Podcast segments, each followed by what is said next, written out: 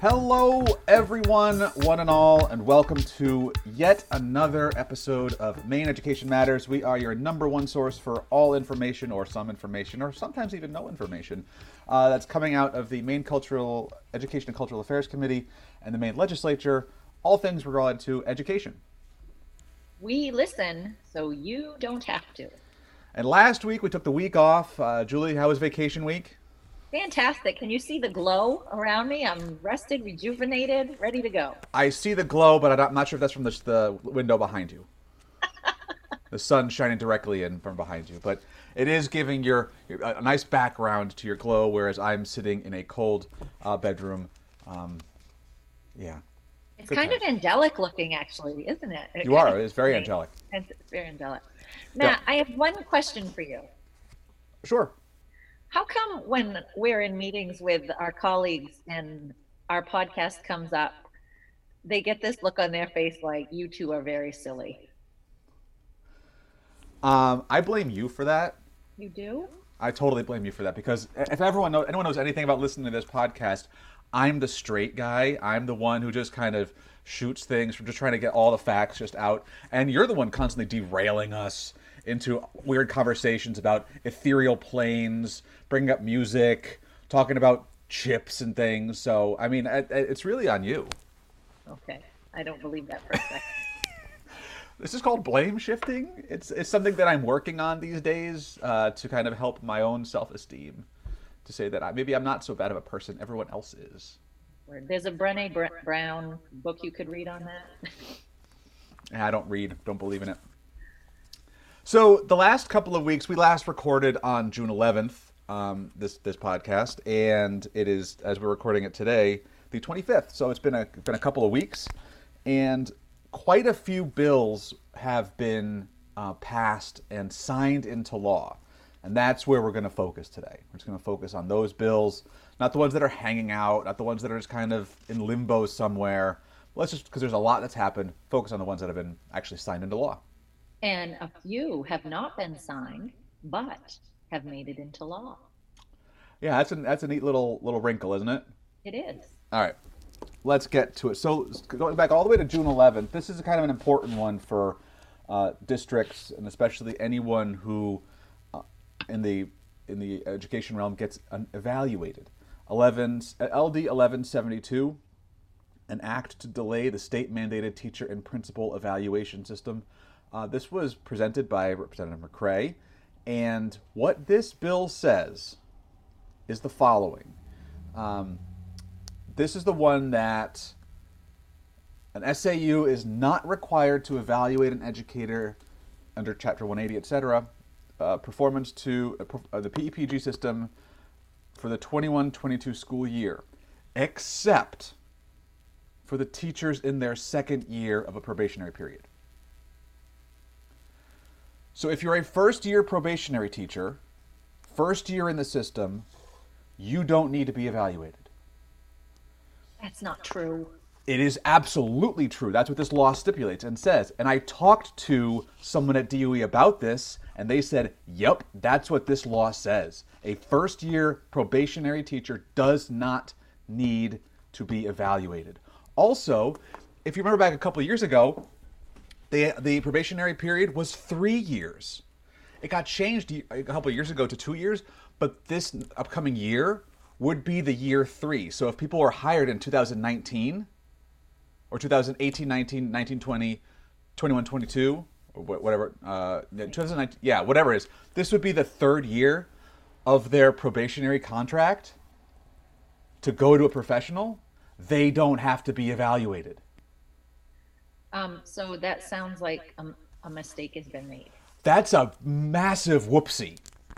Um, and I'm not sure that they real that that McCrae and everyone realized it, and I and I did, and and I think this is going to cause massive, cause massive turmoil, um, because there will be how how are they going to be evaluated now? It, with districts with probationary periods, you know, you don't necessarily need an evaluation system to make a employment decision. That can be done for a lot of different reasons. Um, so there's there's not necessarily a need for it. However, I would argue there is a need for it What is the number on that again? LD 11? 72, 1172. Signed into law on June 11. Oh, you know, I listened and the intent seemed so appropriate, but then when you get down to dotting the I's and crossing the T's, oh my They- word. In my humble opinion, they screwed up big time with it. Yeah. But we'll see what happens. Um, so that's something to just to be aware of for you, for us educators, and those of us who kind of run or facilitate um, the PEPG systems. That there's there is or going to be a big push to just say there'll be no evaluations next year except for second year, and that's going to be a thing that the evaluation systems are going to have to um, committees, because the committees make the decisions, are going to have to grapple with. Um, also, reminder that this coming fall, starting the 21-22 year, student growth is now optional. So steering committees are going to have to make that decision if they haven't yet already. I think some have and thought that that went into law when it was signed, but we've learned, or I've learned, that that's not the case. So Yep. we won't talk about districts that might have already No. made that optional. No, we won't talk about those, but there are some, and even though some of us were on a particular podcast saying, "Hey, this is what it means. This is why you got to listen, folks, because we'll we'll we'll break it down for you, and then we'll break down ourselves." Hopefully, the SLO police are in the same office of the RTI police at the Maine DOE, and they'll just sort of let that go. Yeah, there's there's yeah, yes, I agree. Moving on to June 14th, we're going to talk about LD 68, an act to support life and career readiness in education in Maine, signed into law.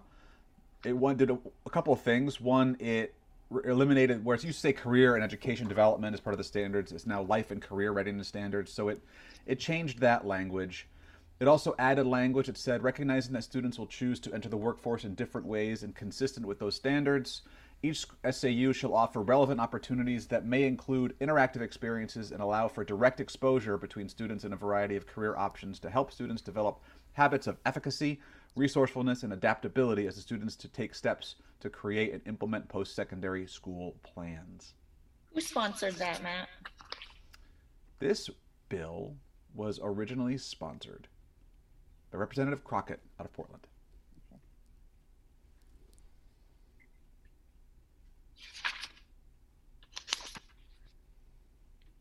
So there you go. Uh, they've- we got to do stuff to help support career and life, right, life and career readiness. Oh, yes. So LD 68. But what exact? Give, give me the meat. What exactly do we need to do?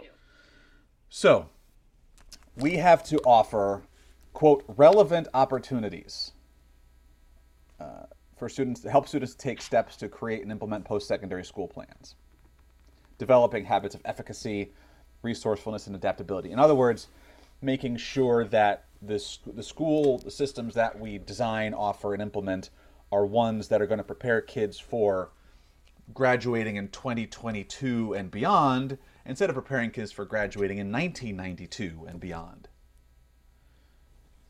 You know, and I believe that there, there, there are a lot of systems out there that are still stuck in that mindset that we have to do things like it was done 30, 40 years ago.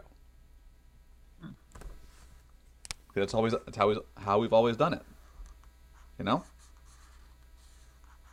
It doesn't go into specifics about what those things are, but may include interactive experiences or direct exposure to either that could be I think that could mean either things like going on school tours, that could mean meeting with industry partners, it could mean a whole bunch of stuff.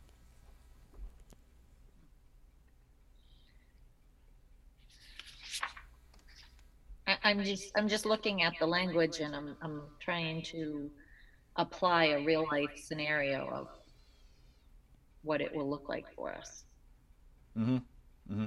And it doesn't seem that much will be shifted.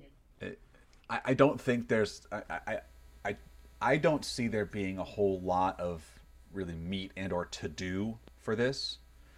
I think it's just a matter of them changing the language of the statute to be more in line with the one the lang- the new language of those standards from career and education development to life and career readiness and two, to make sure that there's some language that's directly related to those changes in the standards.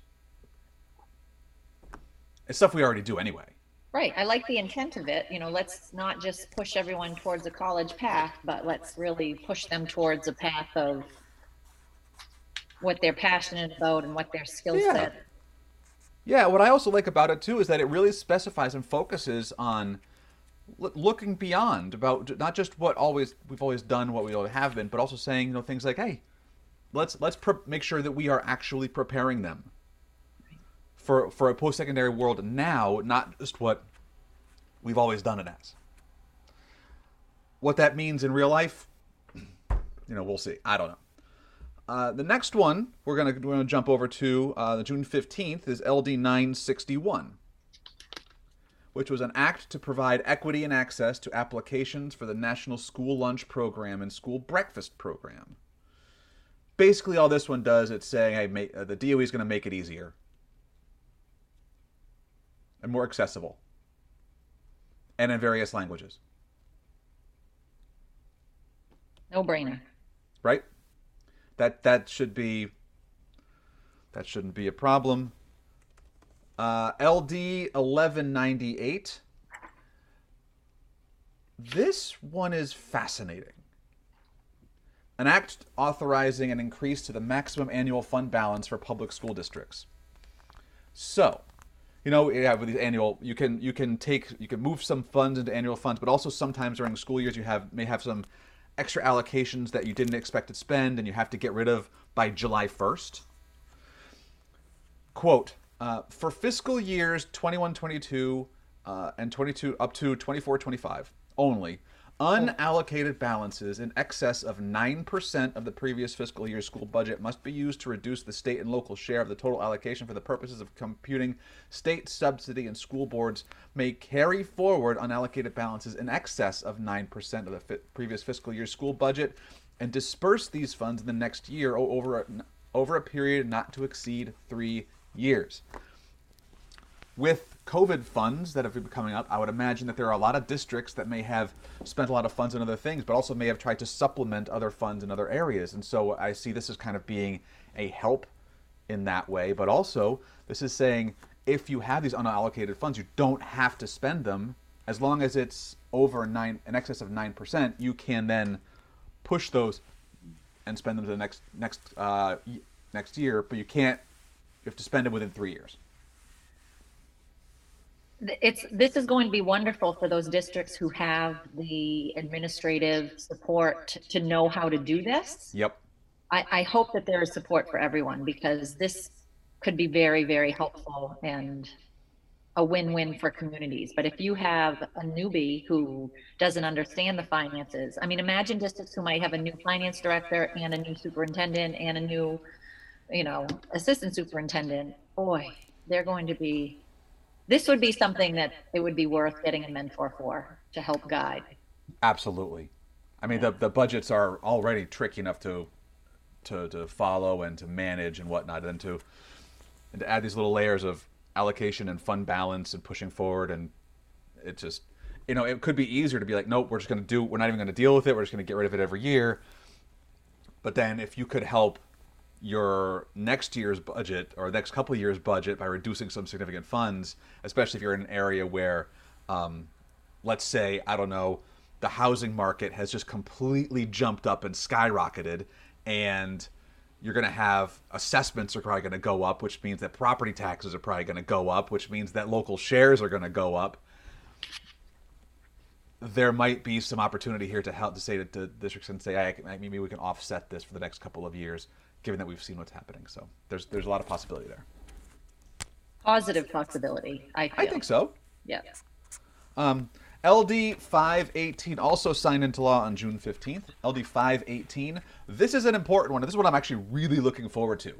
It's a resolve. It had um, no whereases. I just gave up on the whereases this year because there was I was so pitiful use of whereases by those writing resolves. Directing the DOE to review and assess state mandated instruction and training for students by January 21st, 2022 the DOE is going to submit a report and, st- and provide the following information a full list of all mandated instruction and training. Yes. Identification of and recommendations for continuance of mandated instruction and training that are appropriate and effective, and recommendations for discontinuous of mandated instruction and training that are onerous, outdated, or otherwise ineffective. Yes. Remember a few months ago, I shared with you and Courtney that I think it was from Maine Municipal, and it was, I think, from 2015 that they had listed the mandated instruction. Yeah.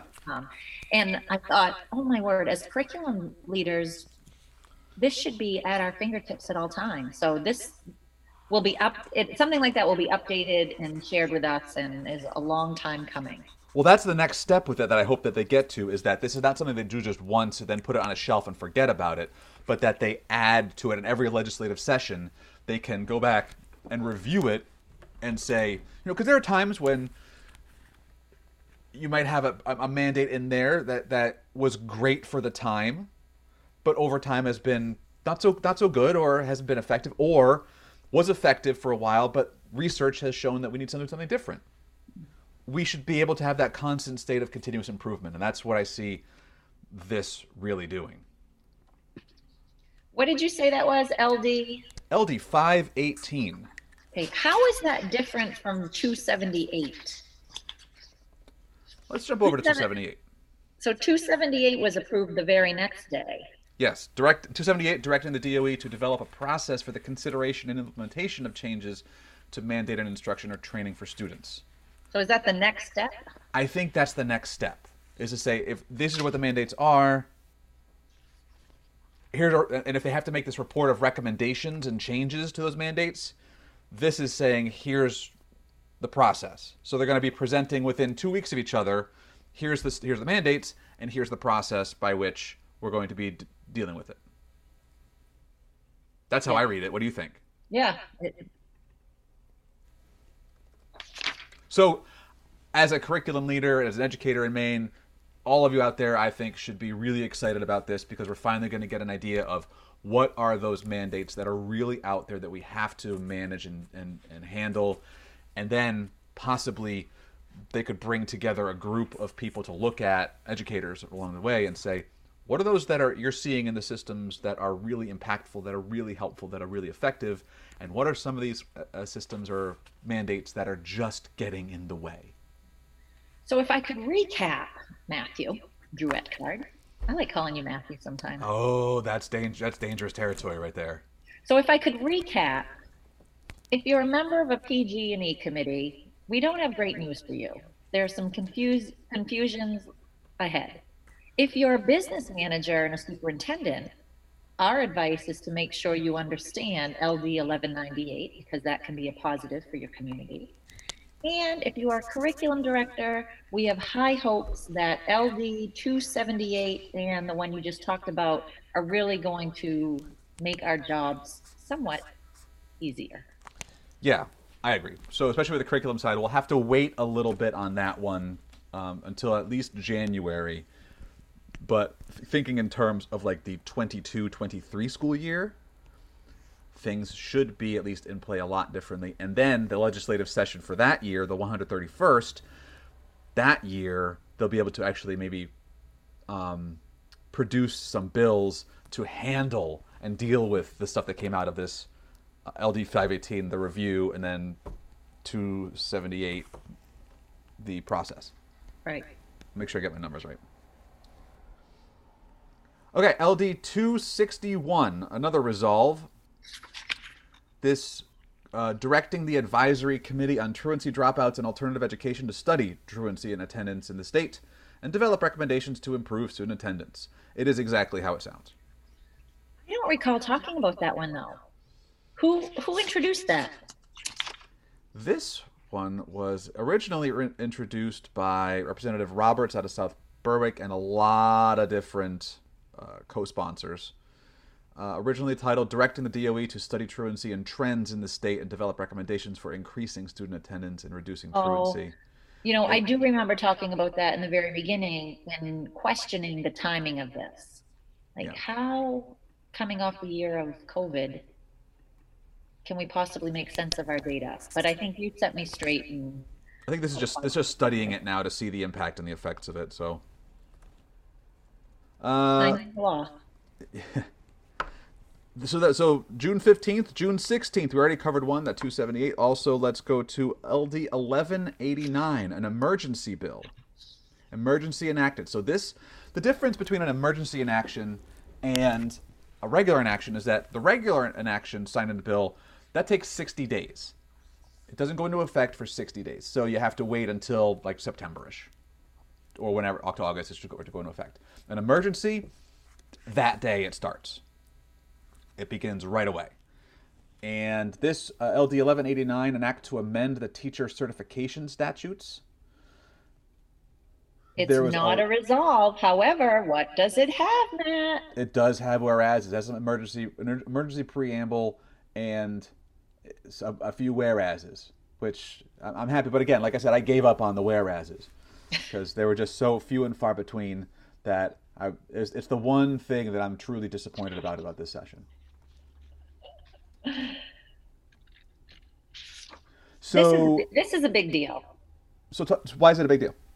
Chapter 228 is a big deal because it has, in my opinion, it has the potential to support teachers, support hiring, but in also, in so doing, have teachers, ha- maybe more teachers will have the mindset that we could be doing things a little bit differently with students too. That it's not just one way to show that you've accomplished learning, that there are multiple ways, that you can have a menu of options to show because this provides teachers options to show that they should be certified. Right. This is Dan Chuhta's baby, it, from what I can tell, that he put in a lot of blood, sweat, and tears, numerous meetings, and I would like to see this be very successful. I would too. And as a, I will say this, as a person who came to Maine, having gone through preparation programs and things in another state, um, and I know, I know another person in particular who went and got a master's degree in education and moved to um, Maine and then had to go and do all of her student teaching again uh, because she w- didn't do it in Maine It's just right? right. That was absurd. Uh, I had to jump through so many hoops to be certified in Maine, even though I had gone through those hoops in another state. But because I hadn't done it, quote, in Maine, hadn't gone through the Maine way, I'm using air quotes there, that it wasn't good enough. And what this is saying is, no, it is good enough. Finally. It is. Like, we're. I know we like to think that we're the best. We don't like to talk about we're the best, but we like to think that we're the best here because it's the way life should be. Right? Well, Matt, on behalf of all educators in Maine, thank you for jumping through those hoops. Oh, stop it. Um, it's it's yeah. That that. Thank you very much. I, I, my my therapist would say I should just take that and say thank you. So, but this is absolutely doing that. It's it's making those um, options for people easier to be certified, which doesn't necessarily reduce the rigor of it, but it opens up the options Absolutely. Very well said. for it. Very well said. Um, it's kind of like how this whole, and I don't want to go, go to a, a, to a down a rabbit hole here, but how like the COVID vaccine got so done quickly because instead of doing all those steps, you know, consecutively, they did them concurrently. They, they met all the same rigor, but they just did them at the same time. They, they got through that process. It's the same kind of thing. Same rigor was there. All the steps were made. They just did it a different way. I see this as the same thing. Well, however you feel about the vaccine, that's at least how it was built, how it was done this year. that Uh, was El- a very strange analogy, but you know, run with it. if if I haven't done much improvisation work, but the one thing I have learned is that if it comes into your head, just trust it and go. Yeah. Which is why we're so sometimes so dangerously close to getting the explicit tag. I've been able to censor myself enough. Um, LD 1072, an act regarding career and technical education, career and technical education, adult education, and memoranda of understanding with community colleges and the University of Maine system. So the memorandum of understanding for educational programs, a center or region, adult education programs, uh, and a community college, university may enter into a memorandum of understanding with one another pursuant to this section to provide educational programs to CTE and adult education students for purposes of this section. Community college, it means a community college in the Maine community college system, etc. I really thought we were already doing this. How is this different from dual enrollment? I think this is to encourage and support one uh, not only CTE programs of doing this, but also adult education programs, because there may have been, you know, getting getting CTE programs connected to memorandums of understanding hasn't is not always the easiest thing. Mm. It but just it seems to me that it's and, and this isn't my jam, right? I'm in a pre-K to eight system, but all we've heard about dual enrollment programs, this just seems to be that, in my opinion. It also says that the community college or university shall grant full credit to any student who successfully completes a course at the community college or university, and the course must apply to graduation requirements at community college, etc. But you know they that they count. Excellent. Love it. Yeah. Love it. Love it. Love it. All right. Also on the 16th, a big one for the state of education, LD 1664. We talked about this quite a bit, and it has been signed into law. LD 1664, an act to integrate African American studies and the history of genocide into the statewide system of learning results. This is where so LD so uh, sorry uh, in subsection 4706 in, in 20A for you statute nerds out there where it said instruction in Maine history, Maine studies, and Maine Native American history. It now says instruction in American history, African American studies, Maine studies, Maine Native American history, and the history of genocide.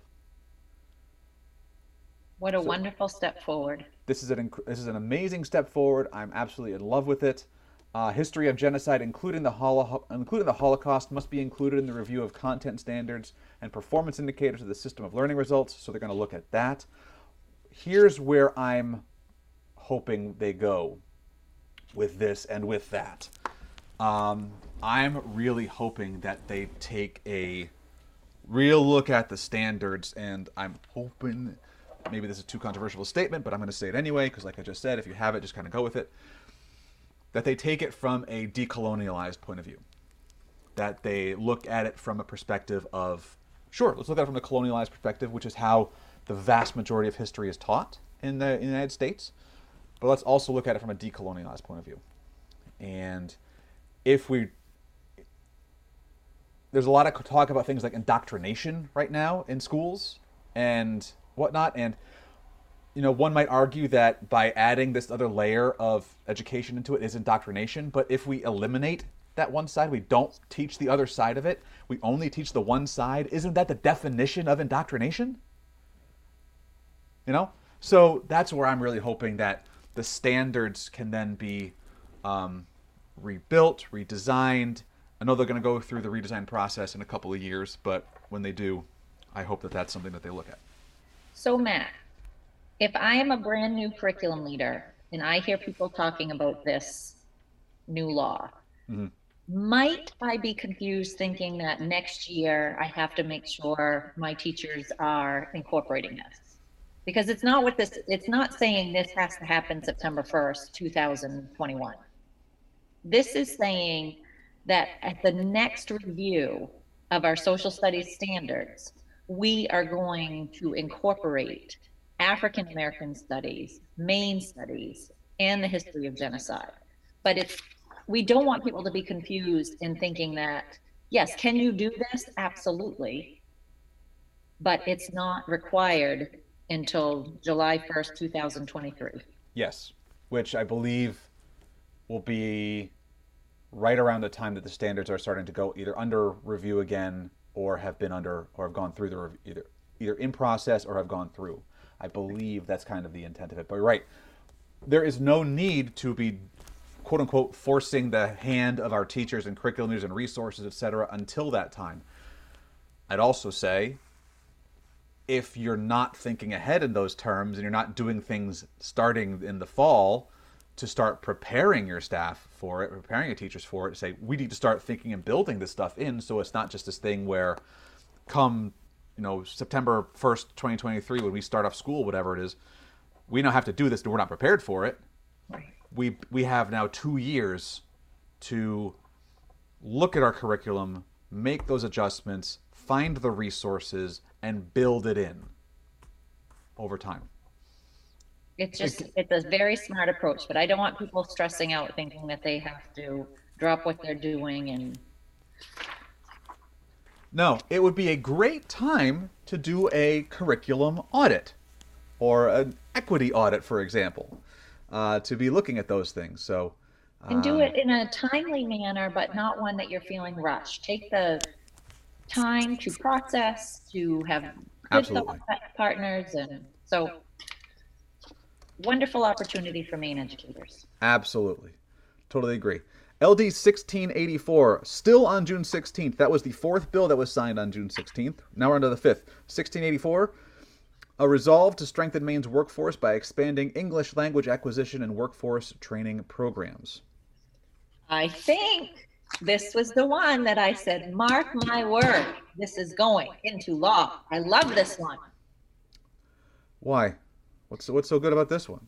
I love that it's providing meaningful experience for our new Mainers, that it's connecting English language acquisition with the workplace. So here's a, you know, we're going to train you for this new job, but while we're doing so, we're also going to support you in learning the language and the culture of our community. So I just love it. I agree. I agree. I think all too often, and maybe this is an unintentional, and maybe this is just my perspective, but correct me if I'm wrong, that um, students uh, needing EL services or English learners in particular, it's kind of looked at as a deficit. Mhm. It's looked at as a, it's looked at in the way of like, oh, this is something that they're just they're they're not as well versed, they're not as communicative, etc. Except that they are well communicative, just not in English. They are really strong in this stuff, but just not in our language that we're familiar with. So it's not a deficit. They're actually it's it's a benefit. It's it's a it's a plus, and I think this is going to be one of those things that is going to help build Right. that. Um, So November 1st of next year, November 1st, 2022, the office, oops, and I didn't catch that office. Which office are we talking about? The DOE. The DOE shall provide a report concerning grants awarded. So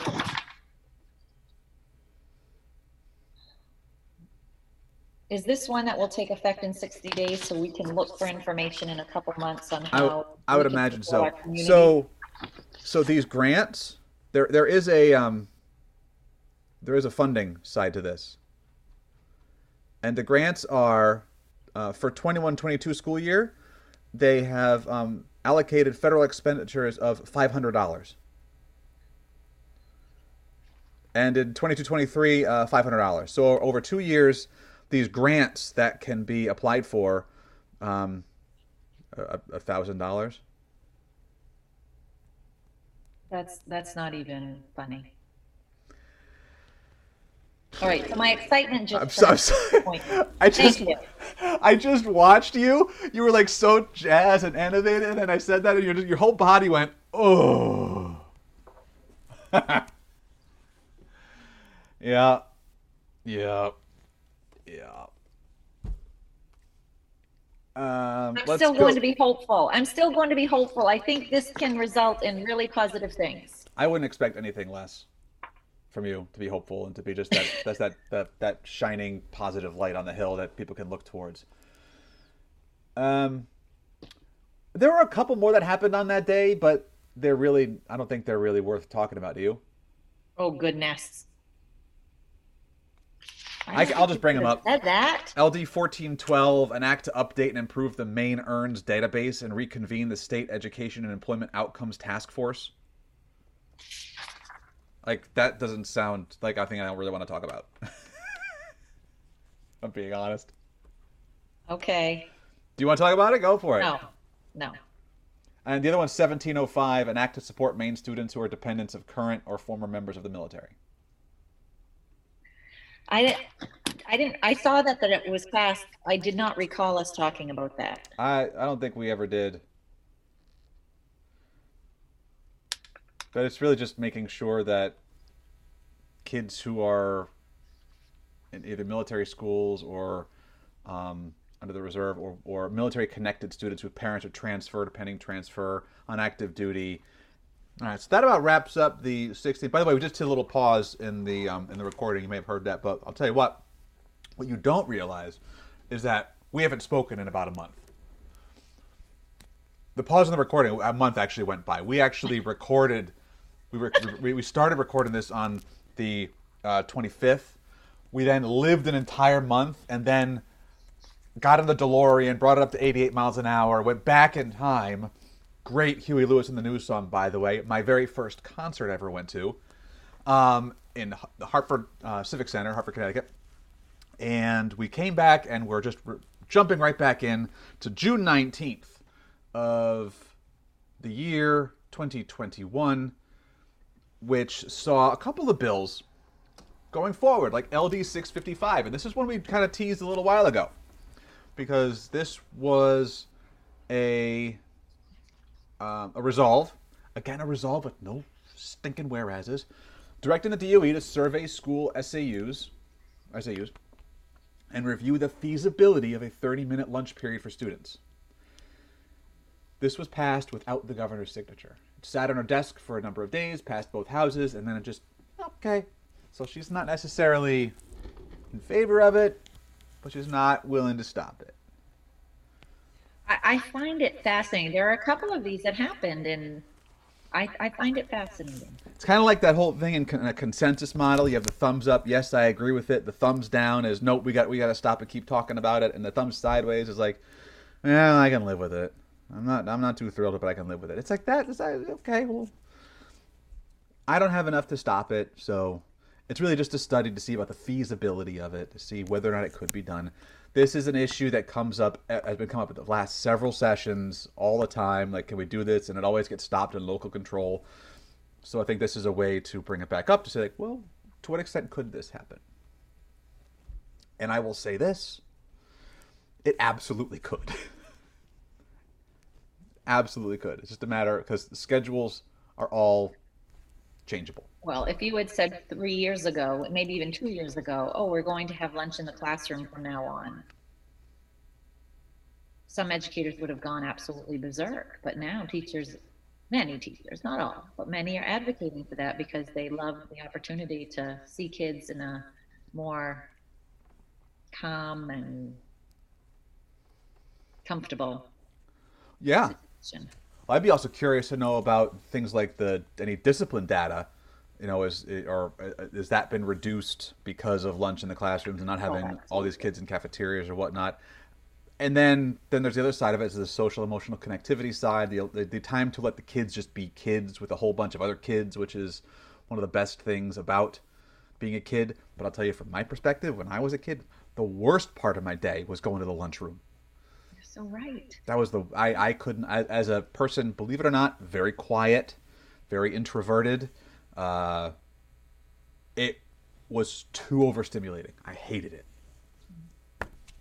So why you ever see me? I, I go to I go to a conference or a party. I'm like always sitting by myself, and I'm just like back against a wall. Like I don't want I don't know how to talk to people because I just don't I can't handle it. I'm still that way. That's what makes this podcast so special because I'm the complete opposite. I love lunchtime chatter and all that. Yeah. That's I, I I'm so envious of that. That I just I, I have not been able to figure that out yet. Don't Maybe. be envious. Don't be envious. Okay. Let's go on to LD six forty three or another resolve with no where are there? Uh, a resolve directing the DOE to establish a working group to determine best practices and accountability standards for school boards to manage the performance of superintendents. And may I say, yes, please. Yeah. Um, one of the bills that got vetoed, and I don't know if you have more information on this, but the bill regarding having a faculty and a non-faculty member from the university system. Yeah. trustees. And in my naivete, I thought that that was a wonderful step. And I thought that it might provide change for our local school boards that we look at somehow finding a balance of having educational representation on that board. And my um, one of my mentors, Monique Culbertson, just said something a few hours ago about how schooling, the history of schooling is that the school board is to represent the community at large. And I hadn't looked at it like that before, and I understand that, but having that voice among them that has been in the classroom, has been in a leadership role. I don't know, I guess this is probably a longer conversation because you have been on boards Yep. and My experience on the board that I was on, and maybe this is this is this is my feelings of it, were that my experience in the classroom and the leadership position at the moments didn't matter. see, and that's what I want to change. You know, and I wasn't there. You know, so that that, that was my feeling for a lot of a lot of the time. That And Matt, that's how our teachers feel. And Yep. I don't want that. Our teachers feel like their voices don't matter. And how can we expect them to do the greatest job on this earth if we don't honor their voices? ice cream sales. No. Oh, because there's really nothing. You can't go wrong with selling ice cream. Hey, did you log off our meeting uh, before you saw the poem by the Gorham High School Poetry Out Loud winner? Yes, so Julie and I were in a meeting not too long ago for uh, with some curriculum leaders, and I, I, I did have to jump off because I'm I'm I'm in several meetings at once today. Yeah. Well, I have to say to all of you out there, all two of you listening, go to the June 8th recording of the ESSA, ESEA, however you want to say it, office hours. And Cheryl Lang shared the YouTube of a senior from Gorham sharing a poem she wrote about teachers. About her, it, it's just phenomenal. Every educator in Maine, every educator needs to watch this three minute poem. If you can send me the link, I can make sure we tag it in either the notes or on social media too. Yeah, I will. It was just Cool. hair raising. Speaking of Oh, hair wow. raising, Follow No. that. um, well, speaking of hair raising, uh, LD 1152, a resolve to require Maine post-secondary educational institutions to review the level of student debt and develop plans to limit student debt. Student debt is hair raising. Yes, it is. I mean, ah. So all, all this is doing is saying, hey, figure out what the heck's going on. You know, You know what's kind of funny, Matt? If you think about five years from now when our kids are older, and maybe even more than five years, because I have a 15 year old, your oldest is 13. 13. So, yeah, five years from now, we probably would delve more deeply into this conversation. But now we're like, eh, okay, we've got eight to 15 year olds in our household. We're good. We don't, we know it'll be hair raising, but Oh, I'm fully anticipating putting my kids into tremendous amount of student debt. Absolutely, it's you know, it'll it, that'll learn them.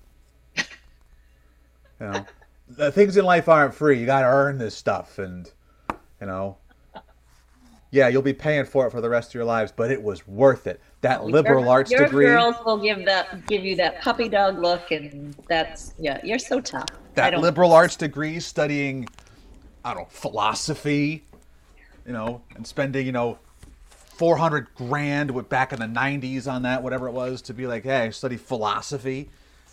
Yeah, totally worth it. Absolute. Matt, complete it was worth use it of- because look where you are right now. Oh, I, I, I wouldn't change it. I mean, there are lots of things I would change, but I, I don't have any regrets about what I studied. I, what I do regret um, was me not taking more advantage of the opportunities when I was in school than I than I didn't. Yeah. I, I spent more of the. It was an imbalance.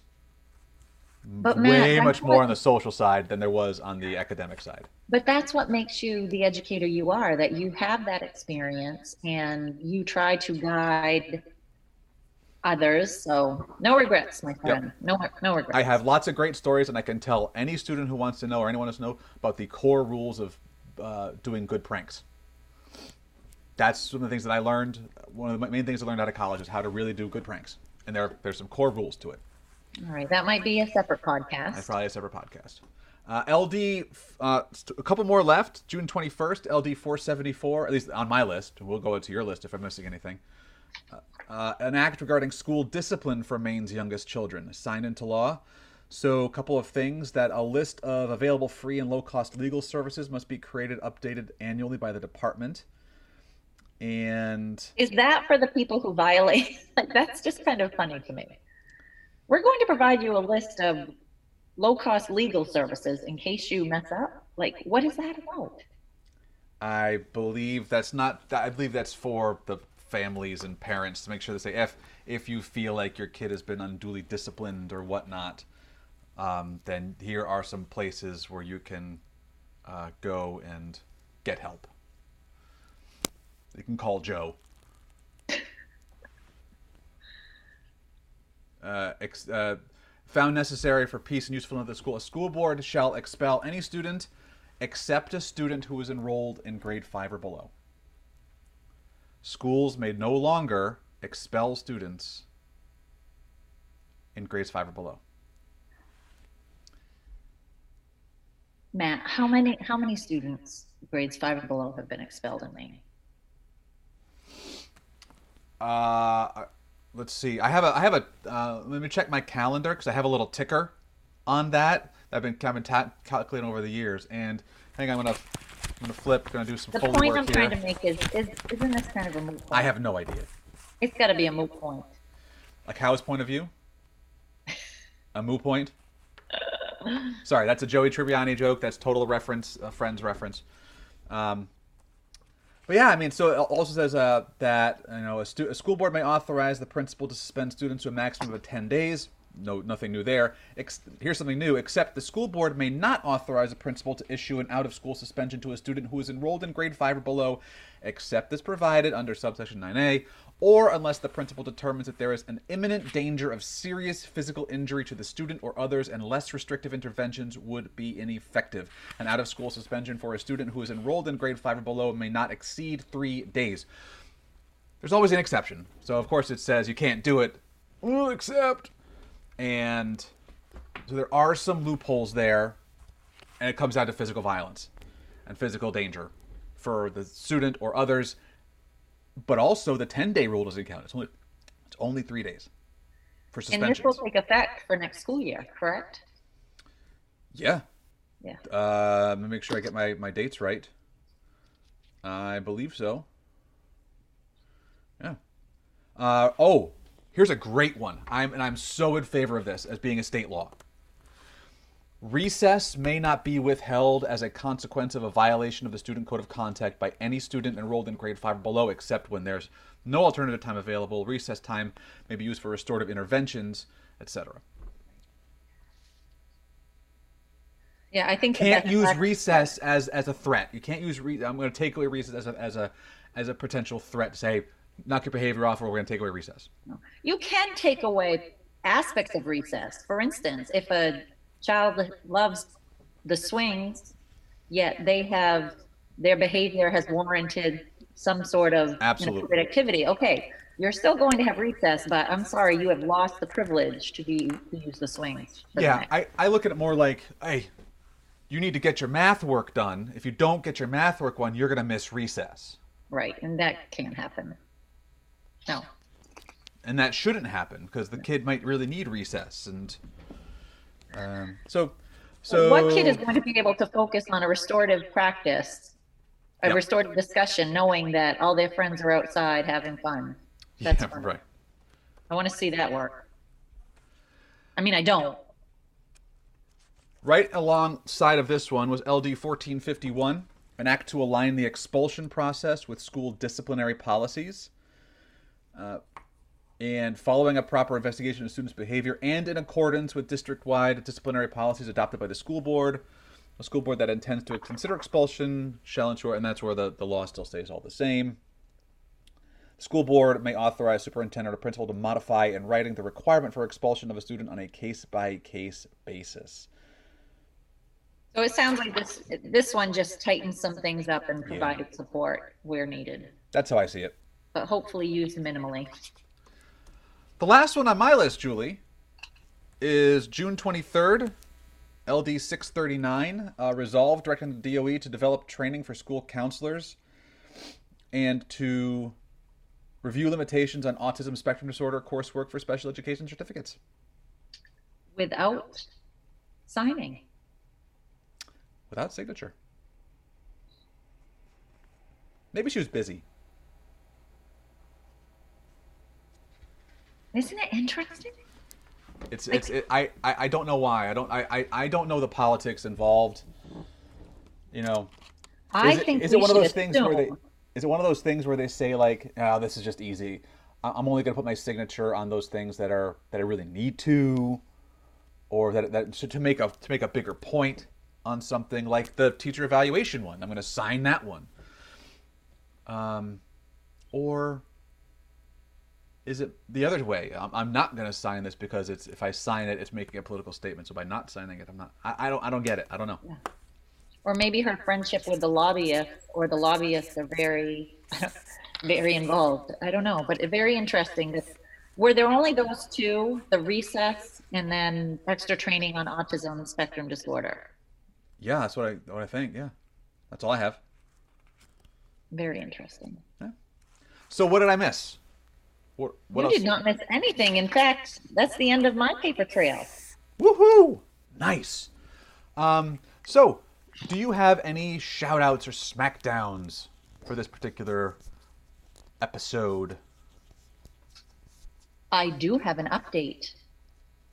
Uh, a shout out or a smackdown update? I think this is the first for that. Yeah, no, I don't have a. I Oh. don't. I don't have a shout out or smackdown. Okay, what's what what, what Here's my update. I believe it was our last podcast. I mentioned to you that we have a new member of the Education and Cultural Affairs. yes. Oh, the last podcast where I was assaulted, I can't. where I was just I was What is duped. it? What it? there, there was there was a giant conspiracy against me to completely make me look the fool. That podcast, that one where, you know, give away the entire Zoom link to any Tom, Dick, or Stephanie, and that could be out there listening. Just post it online to be bombed away. Yeah, okay. I, I remember that podcast well. We'll we'll we'll leave it at that, so that maybe someone will go back and listen to the previous podcast and know what you're talking about. Um, so Allison Hepler, I believe is her name, is going to be is our new member of the committee. Great. Guess whose place she took? No idea. Our Alfred representative. Yes. Heidi Sampson's no longer on the committee. No, and I am wondering if it's because of the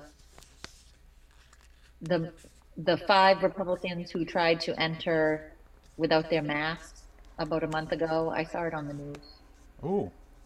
I wonder if that was her sort of censure. Maybe.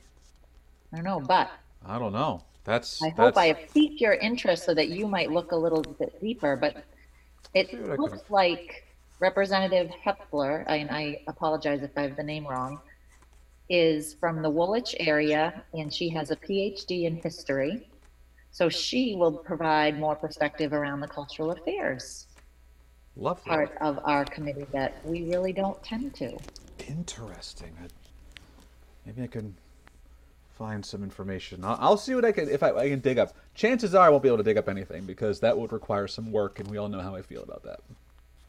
Well, when we needed information on Senator Daughtry, your biggest fans came to the rescue and set us straight. So maybe someone can set us straight for sure on what happened with that. Would love an update. Would love to know. Love to know more about that. But uh, Heidi Sampson's been on the committee since um, since you know Matt and The I started this of this podcast. She's Yeah. one of the reasons we started it, actually, because she's one of the ones who helped was really against that proficiency-based diploma law. So, um, curious as to what's going on there. Matt, what happens to all of the bills that have no final action and the session has ended? They're dead. They're just dead. They're dead. Yep. So if nothing happens, uh, th- I think there might be some situations. I don't even think that they can go. Some. I think there might be a few that can go to the special. Can be pushed up to the special session next next Mm-hmm. year, but generally speaking, they just they They're just, just die. dead. In, they just they just die at the floor. All right, what's next for us? Well, I don't know.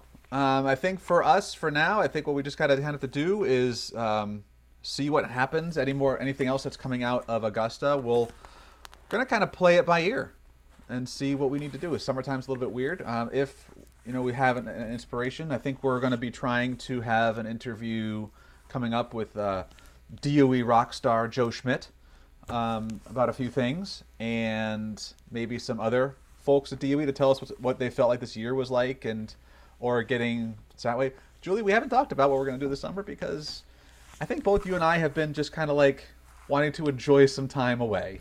Yes, we have. I kind of like, I mean, as much as I missed you last week, I thought maybe every two weeks for the summer would be an appropriate approach for us. Yeah. So, bottom line, our this podcast is going to be a little bit of um, here and there.